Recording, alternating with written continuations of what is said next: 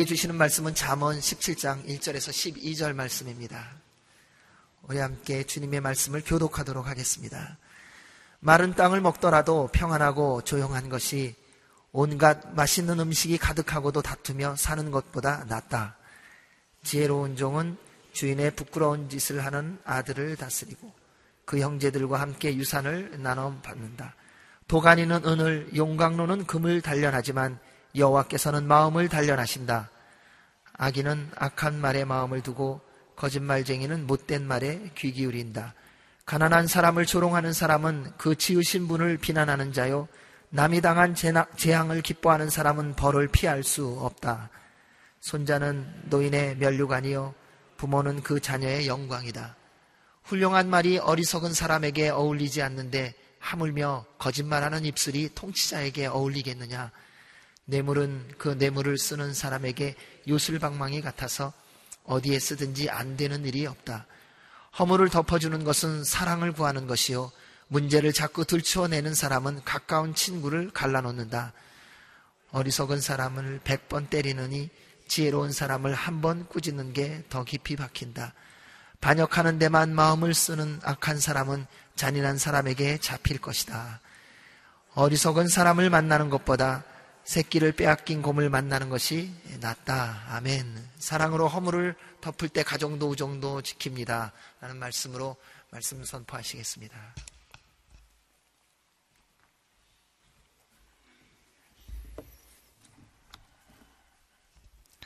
할렐루야. 오늘 하루도 말씀으로 성령으로 충만한 하루가 되기를 축복합니다.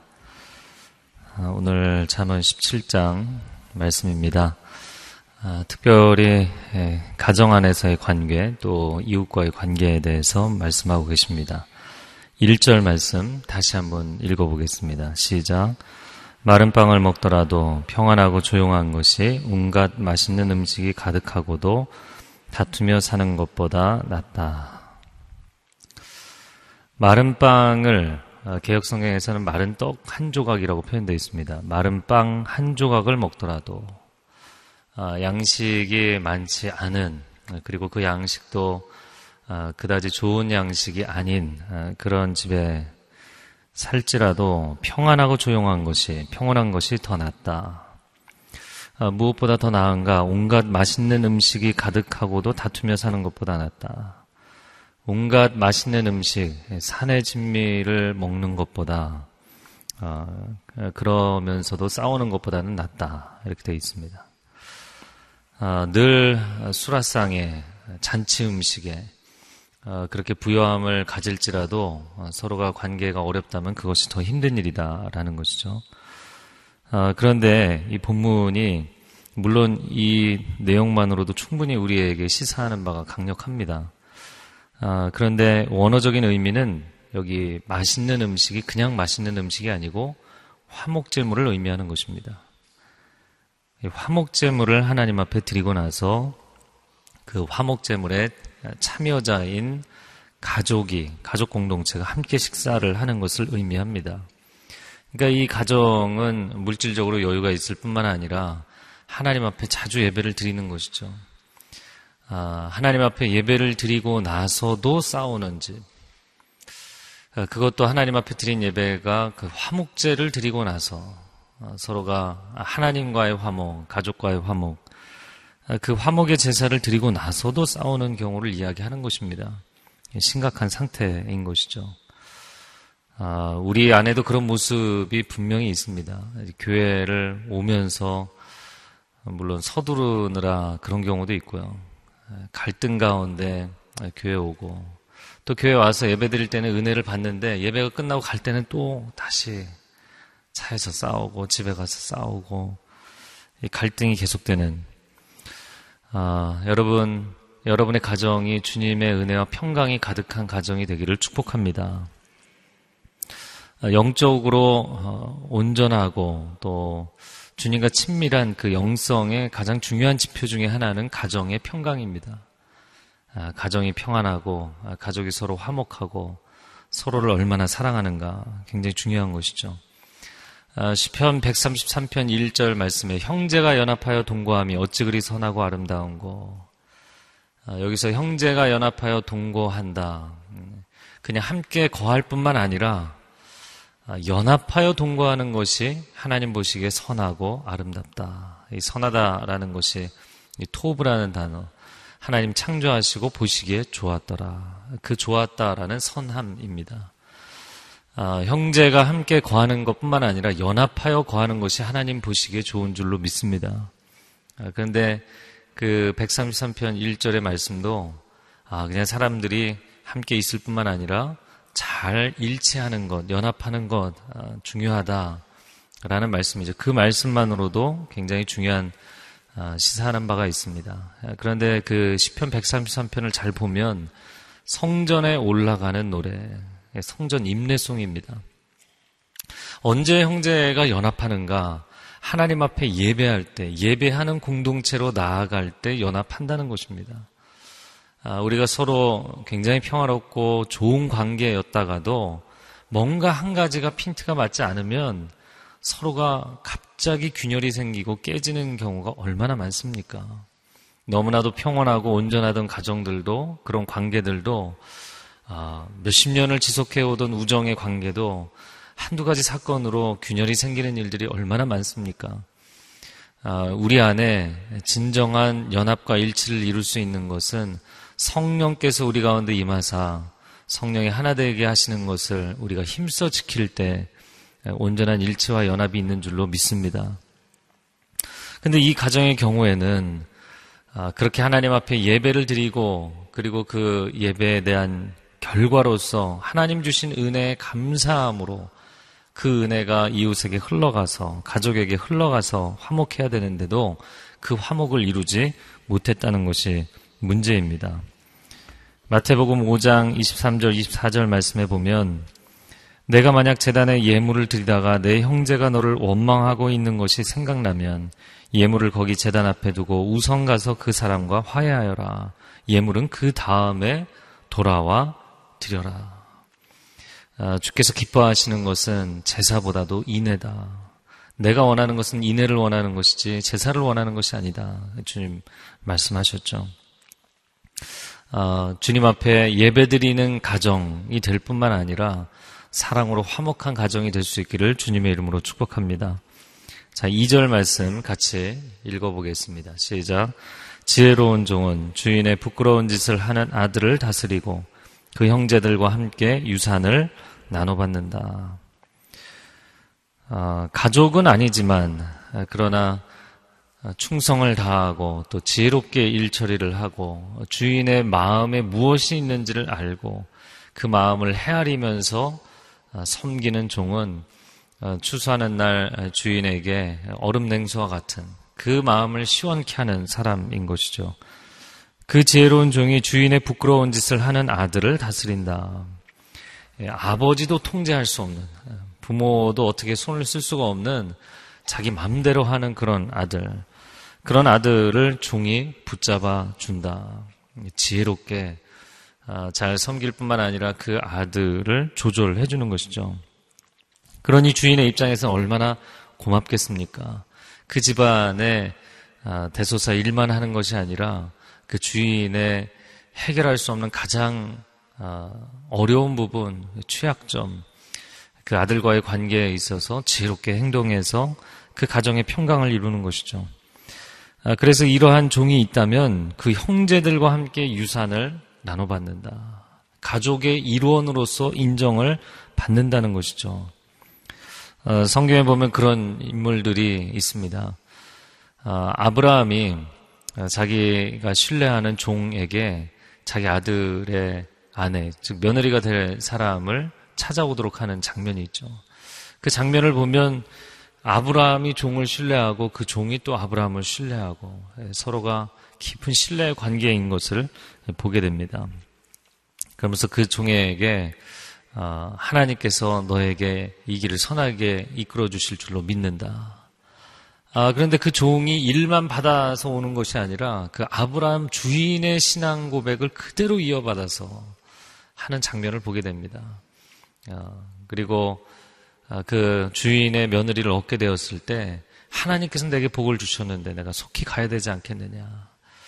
그 마음 가운데 단순히 일을 처리하는 것이 아니라 진심으로 그 가정사에 있어서 아, 하나님의 축복을 기뻐하는 그 마음.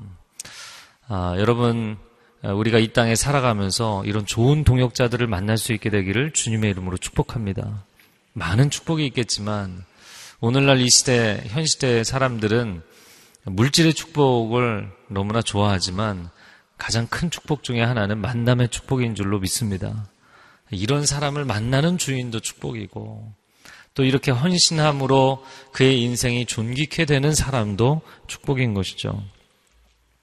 우리가 잘 아는 요셉도 아, 이집트에 팔려갔을 때 보디발의 종이었다가 그가 헌신하고 충성하고 하나님이 형통케 하시는 것으로 인해서 아, 그 가정의 가정 총무가 되고 나중에는 13년 뒤에 이집트의 총리 대신이 된 것이죠.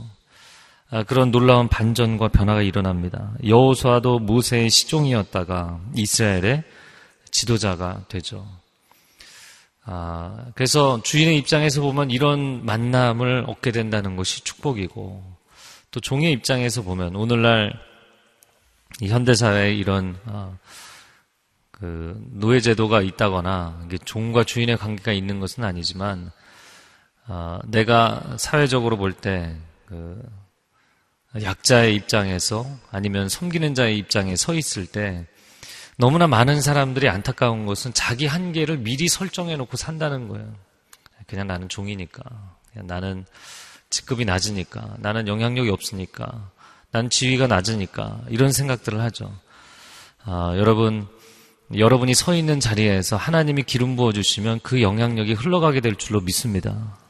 네. 그래서 항상 어떤 공동체도 리더십과 팔로우십의 관계를 보면 팔로우들 중에서 리더처럼 일을 하는 사람이 있어요. 그 사람 보면 아, 이 사람 리더가 되겠구나. 이렇게 보이는 사람들이 있죠. 여러분, 여러분의 자리가 여러분을 한정 짓는 것이 아닙니다. 여러분의 자리가 여러분의 인생을 규명 짓는 것이 아닙니다. 우리는 하나님의 사람으로 살아가는 줄로 믿습니다. 그래서 아, 종이 주인을 섬길 때 아, 하나님을 섬기듯이 주님을 섬기듯이 섬겨야 된다. 아, 그러면 이런 놀라운 영향력이 나타나게 되는 것이죠. 그리고 그 충성된 일꾼이 가족만큼이나 또 그 이상으로 인정을 받고 존귀케 되는 그런 아름다운 일들이 있는 것입니다. 자, 6절 말씀 한번 읽어보겠습니다. 6절. 본문의 6절 말씀 시작. 손자는 노인의 면류관이요. 부모는 그 자녀의 영광이다. 손자는 노인의 면류관이다. 이것은 뭐 우리 가정을 보면 너무나 모든 사람이 공감할 만한 이야기인 것이죠. 그래서 인생을 살아가면서 얼마 전에 입시가 있었지만 학생들에게는 자기의 성적 또 학력 어느 대학을 가느냐 이게 자신의 인생의 면류관이죠. 또 20대 젊은이가 되어서 아, 자신의 경력, 자기가 어떤 일을 하느냐, 어떤 사업을 하느냐, 어떤 회사를 가느냐, 이게 또 자기 인생의 면류관이 됩니다. 세월이 흐르면서 어떤 지위를 이루고 어떤 업적을 이루고 어, 얼마만큼 물질을 아, 재물을 갖게 되고 이런 것이 자기 인생의 면류관이 됩니다. 그러나 정말 더 세월이 흐르면서 사람이 가장 중요한 면류관이라는 것을 알게 되고 내 가족이 나의 면류관이고 더 세월이 흐르면 오늘 본문의 말씀처럼 손자가 손주가 손자 손녀가 인생의 면류관이 되죠. 부모님의 얼굴에 가장 큰 기쁨의 아, 웃음이 미소가 띄게 되는 것은 그 자녀들입니다. 이것서 이거는 뭐 더 이상 설명이 필요 없는 그런 말이죠. 그래서 뭐 권사님들 이렇게 모여서 얘기하실 때 보면 그 손주 자랑하려면 돈 내놓고 자랑해라. 그런 얘기를 하실 정도로 와, 우리 애가 너무 예쁘다. 이제 그런 얘기를 참을 수 없이 이렇게 하는 것이죠. 자, 그런데 그 히브리 문장은 앞에 문장과 뒤에 문장이 아, 서로 연결이 돼 있잖아요. 의미상으로 연결돼 있고 반복 점층을 하는 경우가 많은데 오늘 본문은 손자가 노인의 면류관이면 어, 자녀가 또 부모의 영광이다. 이렇게 얘기를 해야만 앞뒤가 맞을 것 같은데 오늘 본문의 앞에는 손자가 노인의 면류관이다. 이렇게 얘기를 해놓고 뒤에서는 부모가 그 자녀의 영광이다. 얘기를 했어요. 예, 말하자면 이 대상과 관계가 거꾸로 된 것이죠. 그래서 이거 혹시 번역을 거꾸로 했나? 그래서 이제 그 본문을 보니까 이 말이 맞습니다. 그래서 손자는 노인의 면류관이다. 그런데 다시 그 자녀의 영광이 누구인가? 아, 원문상으로 이제 fathers 아비들이다, 아비다, 아버지, 어머니 아, 그 자녀의 영광은 그의 부모다라는 것이에요. 아, 우리 자녀들이 우리 아빠는 뭘 한다, 뭐 이런 얘기 하잖아요. 그 내 자녀가 아버지를 자랑스러워하는 것. 아, 그것만큼 서로가 관계가 또 좋은 관계가 없는 것이죠. 가족이 서로에게 수치가 되는 것이 아니라 영광이 되는 관계.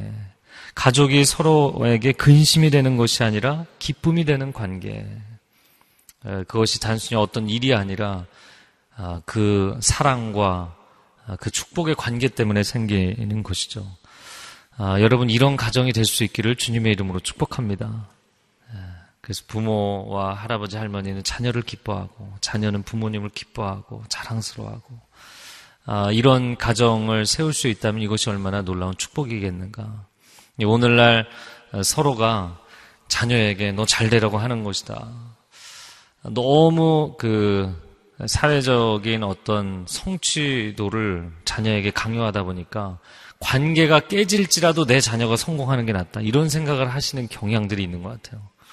서로가 막 갈등이 생기고 갈등이 심화되고 그럼에도 불구하고 내 자녀가 잘 됐으면 좋겠다. 내가 부모로서 자녀에게 욕을 먹더라도 난 자녀가 잘 됐으면 좋겠다. 여러분 그렇게 생각하시나요?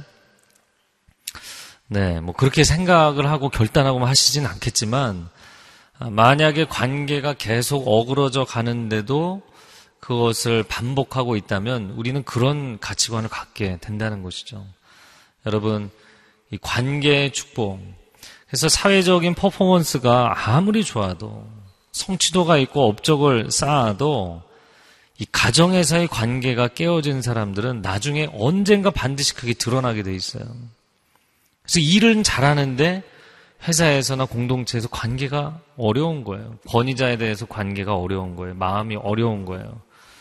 아, 그러면 권위자를 만나면 늘 권위자는 나를 용납하지 않을 것이고 나를 압박할 것이고 나를 평가할 것이고 이런 트라우마가 남아있기 때문에 그 내면에 발전 가능성이 있음에도 불구하고 어느 선 이상을 넘어가지 못하는 사람들이 굉장히 많아요. 여러분, 부모를 통해서 하나님의 무한한 은혜, 하나님의 조건 없는 은혜, 그 은혜가 자녀들에게 흘러가기를 축복합니다. 왜 우리를 세우셨는가? 이 진리의 말씀을 자녀들에게 전수하기 위해서 그리고 하나님의 사랑을 여과 없이 흘려보내기 위해서 부모를 세운 것이에요. 근데 아, 부모로서 사랑과 은혜를 베풀기보다는 자녀를 조련하고 훈련하는 역할, 아, 이런 역할이 더 강해진 것이 이 시대의 안타까움입니다.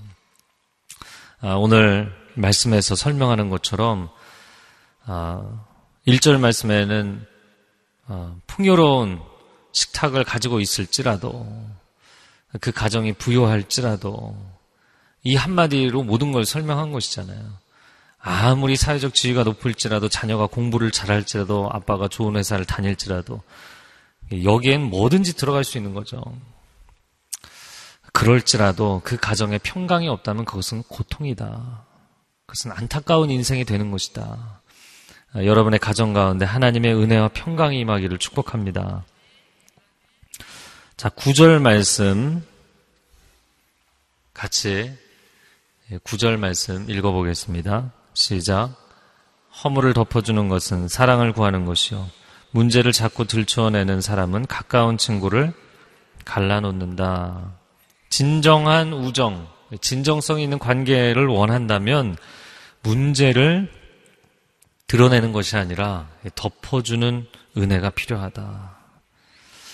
예, 그래서 자녀도 뭐 자녀들 문제가 많죠.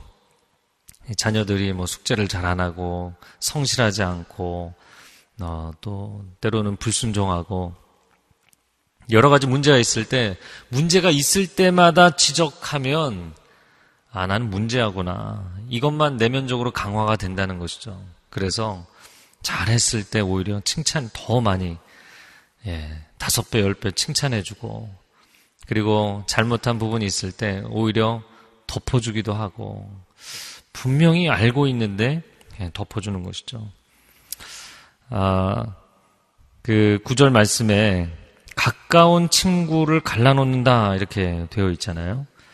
예, 사람이 너무 가까워지면 어, 허물이 없는 관계가 된다 이런 표현을 쓰는데 그 모르겠어요. 나는 허물이 없다 생각할지 모르지만 상대방은 어, 저 사람이 허물이 없다 못해 자꾸 나의 허물을 들춰낸다.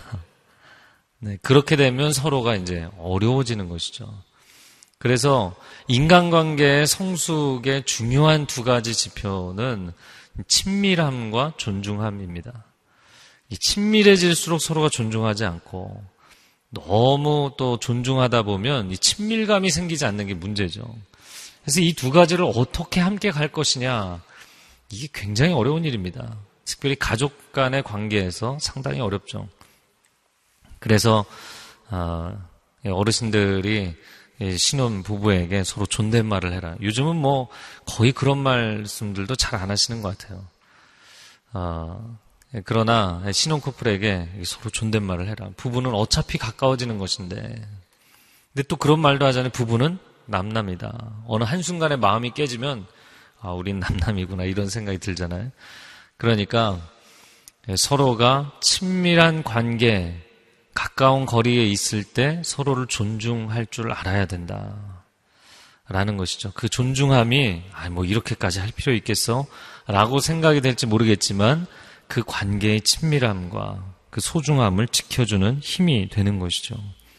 아, 그래서 여러분, 아, 사람을 대할 때 그 사람을 지으시니 그 사람을 보내신 분을 기억하는 지혜가 있기를 바랍니다. 그래서 그 사람을 대할 때 하나님을 대하듯이 존중할 줄 알아야 된다. 아, 나보다 연장자도 그렇고, 아, 나보다 손 아래 사람도 그렇고, 아, 사람을 그렇게 존중할 필요가 있다. 그래서 저는 이런 부분을 볼 때마다 떠오르는 말씀이 10편 2편 11절 말씀에 여호와를 경외함으로 섬기고 떨며 즐거워할지어다. 저를 한번 따라해 보세요. 떨며 즐거워할지어다. 하나님과의 관계도 인간관계처럼 관계적이라는 측면에서 어, 동일하고 유사합니다. 이제 그러다 보니까 오늘날 은혜 시대가 되었죠. 이전에는 대제사장도 지성소에 1년 1차 들어가서 그의 죄가 드러나면 죽을 수밖에 없는 두려운 하나님. 근데 이제 은혜 시대가 되다 보니까 아, 죄송합니다. 하나님 좀 만만해진 이런 잘못된 생각을 가진 사람들이 너무 많이 양산된 것이 아닌가. 여러분, 하나님의 은혜는 한량없는 은혜인 줄로 믿습니다. 하나님은 정말 극악무도한 죄인도 받아주시는 구원하시는 하나님이신 줄로 믿습니다. 그러나 하나님은 거룩하신 하나님이시고 어, 이 역사의 마지막 종말에 최후 심판을 하실 하나님이신 줄로 믿습니다. 그래서 그 하나님을 바라보면서 하나님을 내가 기뻐하지만 또한 한편으로는 하나님을 두려워할 줄 알아야 된다는 것이죠. 그 초대교회 안에 아나니와 삽비라 본문을 지난 주일날 보았는데 큰 두려움이 교회를 사로잡았다. 아니 왜 교회가 은혜 가운데 구원받은 어, 기쁨의 공동체인데 두려움이 사로잡는가? 하나님을 경외함으로 하나님의 임재의식 가운데 거하는 건 반드시 필요합니다. 네.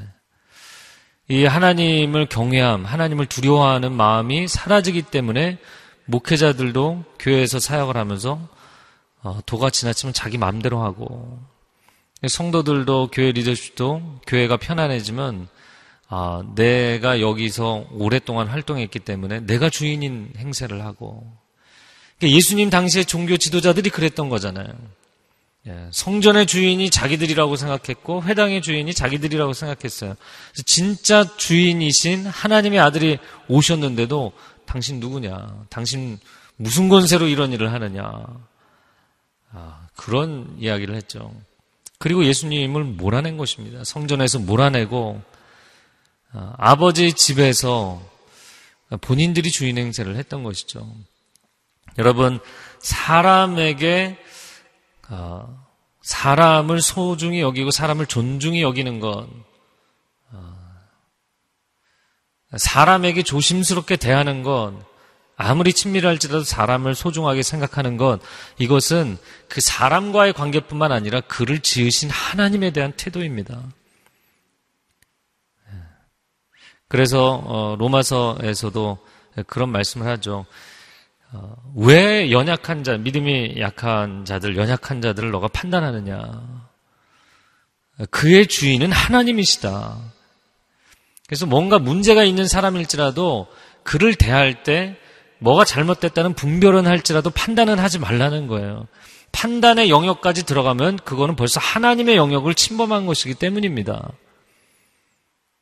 그래서 부부간의 관계에도 서로가 잔소리 너무 심하게 하시면 안 돼요. 그건 하나님의 영역을 침범하는 겁니다.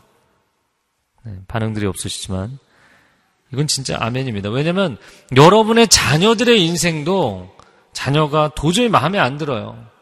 너무 심하게 화를 쏟아놓고 분노를 쏟아놓고 여러분 이건 하나님의 영역을 침범하는 거예요. 자녀가 내 자녀이지만 동시에 누구의 자녀입니까? 하나님의 자녀예요. 여러분, 나는 그 자녀의 인생에 평생을 함께 해줄 수 없지만 하나님은 평생뿐만 아니라 영원토록 그와 함께 하십니다. 내가 누구간데 나의 인생에 그 자녀를 돌볼 수 있는 주어진 시간은 한정돼 있어요. 그런데 마치 내가 그의 영혼의 주인인 양 행세를 하는 것은 하나님의 영역을 침범하는 거예요. 하나님의 사람입니다. 여러분, 내 배우자도, 내 자녀도, 내 가까이에 있는 사람도 하나님의 형상인 줄로 믿습니다. 그래서 하나님의 주권을 인정한다면, 역사에 대한, 인생에 대한, 그 공동체에 대한 하나님의 주권을 인정한다면 하나님의 영역을 침범하시면 안 돼요. 그래서 그 영역을 침범할 수 없기 때문에 어느 선에서는 상대방을 존중하고 기다려주고 상대방을 기다려주는 것은 이중적인 의미죠. 그 너머에 하나님이 행하실 것을 기다리셔야 돼요. 내려놓는다. 내려놓음이라는 개념은 포기한다가 아니라 하나님의 손에 맡겨드린다. 하나님 손에 맡겨드리는 것은 내가 맡겨드리지 않아도 그분이 주권을 가지고 계시기 때문입니다. 그 주권을 인정한다. 라는 것입니다. 자, 오늘 본문에 이제 관계적인 부분들을 보았는데, 아, 또 다른 본문들을 보겠습니다. 3절 말씀 본문의 3절 읽겠습니다. 시작. 도가니는 은을, 용광로는 금을 단련하지만 여호와께서는 마음을 단련하신다. 어, 여호와께서 인생의 마음을 단련하시는데 마치 도가니와 용광로와 같은 인생의 고난을 통해서 우리의 중심을 단련하신다. 욥기 23장 10절 말씀에 내가 가는 길을 그가 아시나니 그가 나를 단련하신 후에는 내가 정금과 같이 나오리이다. 아, 인생의 고난의 단련을 겪으면서 여러분 정금과 같이 나오는 것이 아니라 그냥 주저앉아 버린다면 무너져 버린다면 여러분 용광로와 도가니 속에 넣으면 아, 그 물질의 본질은 남고 찌꺼기는 녹아서 없어져야 되잖아요. 근데 만약에 다 녹아버린다고 생각해 보세요. 그 고난 가운데 내 심령이 다 녹아버리고 내 인생이 다 주저앉는다고 생각해 보세요. 그건 너무나 안타까운 것이죠. 여러분, 고난을 하나님께서 허락하시는 것은 우리가 정금과 같이 나오기를 원하시기 때문인 줄로 믿습니다. 인생의 고난 가운데 하나님을 등지거나 떠나면 안 됩니다. 무너지면 안 됩니다. 로마서 5장 3절과 4절 말씀에 우리가 환란 중에도 즐거워하나니 이는 환란은 인내를 인내는 연단을 연단은 소망을 이루는 줄 알미로다. 예. 그래서 그 가운데 소망이 있다. 왜냐하면 하나님께서 우리를 정금과 같이 만드시기 때문이다.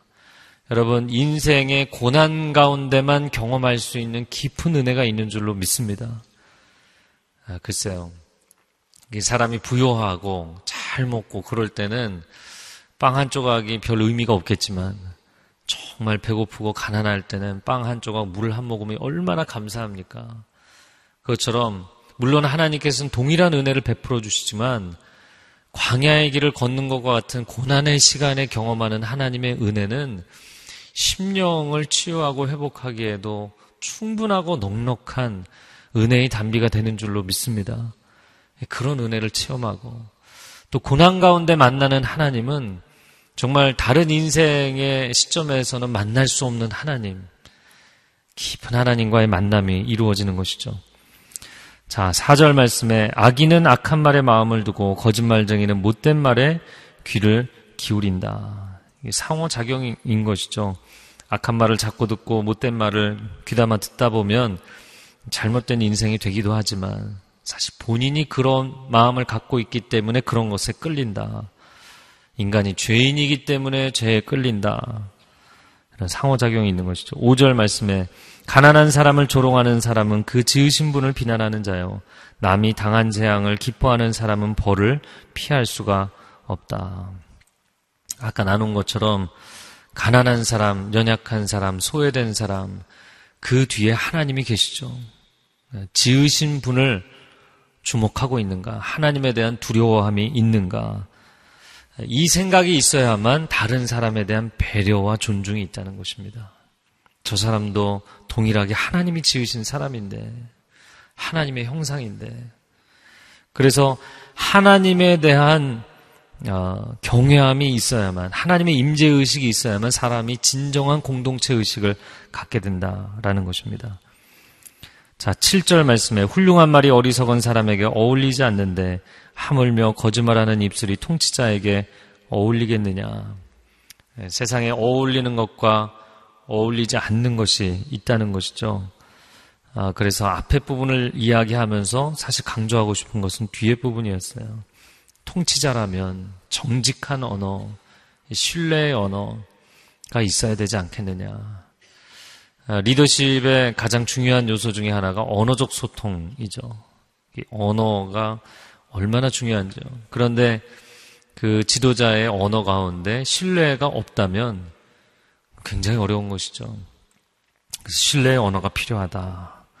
그리고 이어지는 8절 말씀에 보면 좀 재밌는 이야기를 했습니다. 뇌물은 그 뇌물을 쓰는 사람에게 요술방망이 같아서 어디에 쓰든지 안 되는 일이 없다. 그럼 뇌물을 사용하라는 건가요? 아니요. 그래서 그 잠언에 보면 깊은 통찰력이 있는 지혜의 말씀들도 있지만 그냥 세상의 현상을 딱 짚어서 말씀하시는 내용들도 있어요. 뇌물은 요술방망이 같아서 야, 뇌물을 써서 안 되는 일이 없다.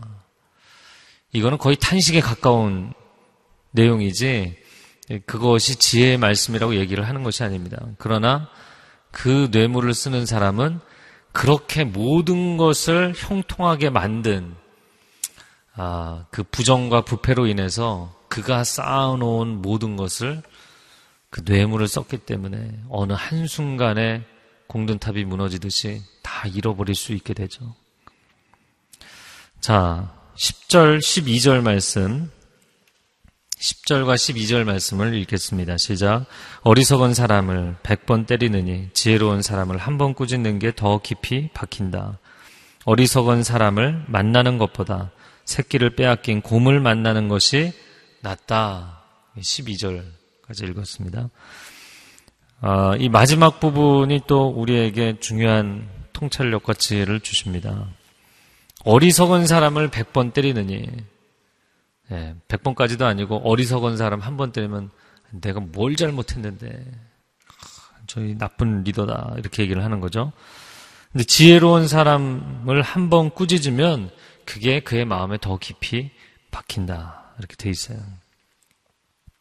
12절에는 더 재밌게 이야기를 했습니다. 어리석은 사람을 만나는 것보다 새끼를 빼앗긴 곰을 만나는 게 낫겠다. 진짜 그렇다는 게 아니라 그만큼 어리석은 사람을 상대해서 어, 당신의 인생을 허비하지 말라라는 것이죠. 아, 여러분 이 말씀이 여러분에게 또 다른 지혜가 되기를 바랍니다. 네.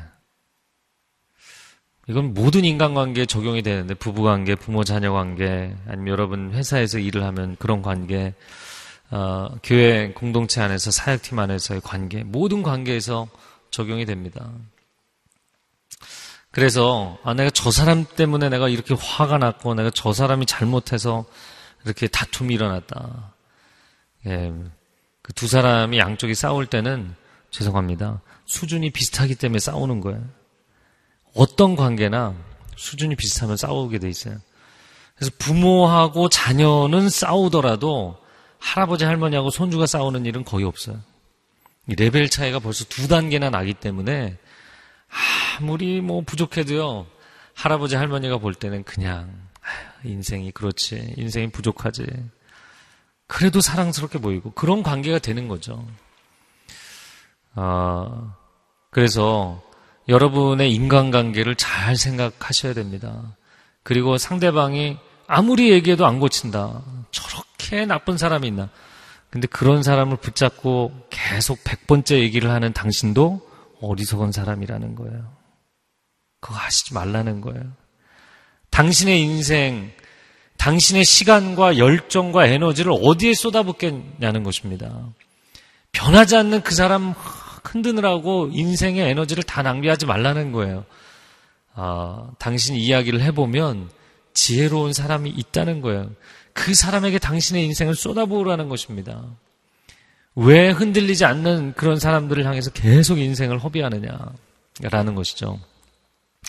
그 남녀 관계, 부부 관계에서도 그런 얘기를 하는데요. 그 화성 남자, 금성 여자 그 책에서도 그런 얘기를 하죠. 남편을 바꾸겠다고 막 붙잡고 바가지를 긁고 그러면 자기만의 굴 속으로 도망 들어간다는 거예요. 근데 그러면 왜 굴 속에 들어가느냐 그러고 또 거기를 쫓아 들어간다는 거죠. 그럼 쫓아 들어가면 더 들어간다는 거예요. 더 이상 들어갈 데가 없으면 이제 집을 나가버리죠. 그래서 사람이 사람을 바꾸려고 하지 마세요. 그리고 그렇게 귀를 막고 있는 사람에게 백 번째 얘기하는 당신도 어리석어진다. 그걸 내려놓으라는 겁니다. 어느 순간엔 하나님의 손에 맡겨야 되고, 그리고 여러분이 해준 조언과 충고를 지혜롭게 받아들이는 사람이 있다면 바로 그 사람이 하나님께서 여러분에게 보내주신 축복의 만남인 줄로 믿습니다. 그런 좋은 동역자를 만나게 된다면 시대를 얻을 수 있고 하나님의 나라를 세울 수 있어요. 그리고 그런 사람 한 사람, 그런 사람 두 사람만 만나면 역사를 만들 수 있어요. 예, 그런 사람을 분별할 수 있는 지혜가 저와 여러분에게 있기를 주님의 이름으로 축복합니다. 함께 기도하겠습니다.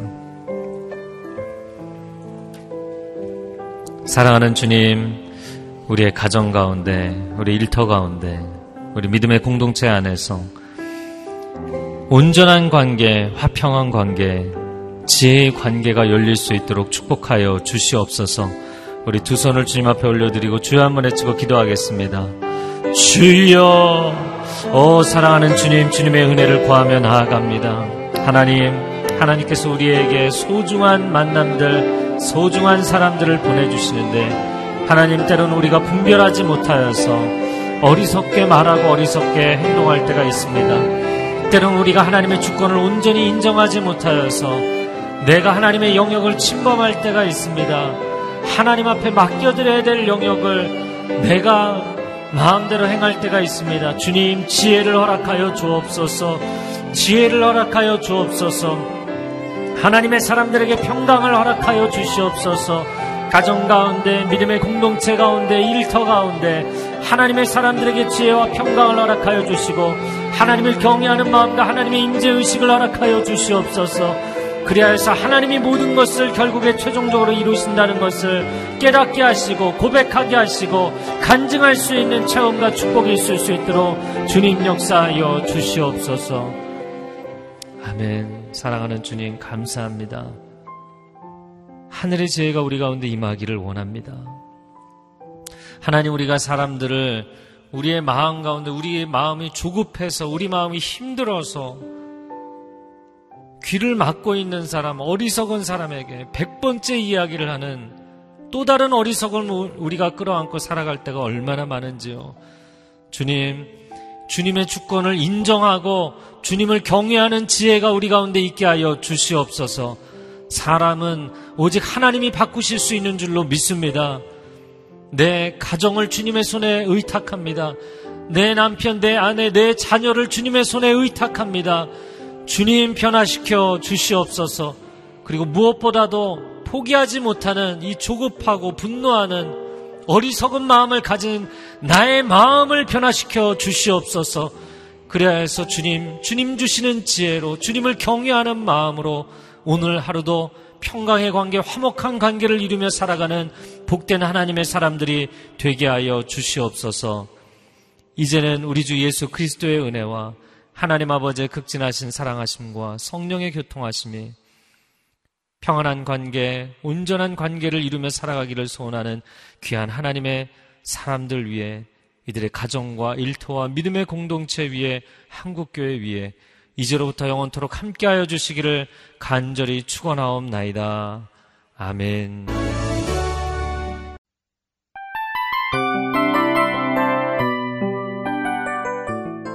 이 프로그램은 청취자 여러분의 소중한 후원으로 제작됩니다.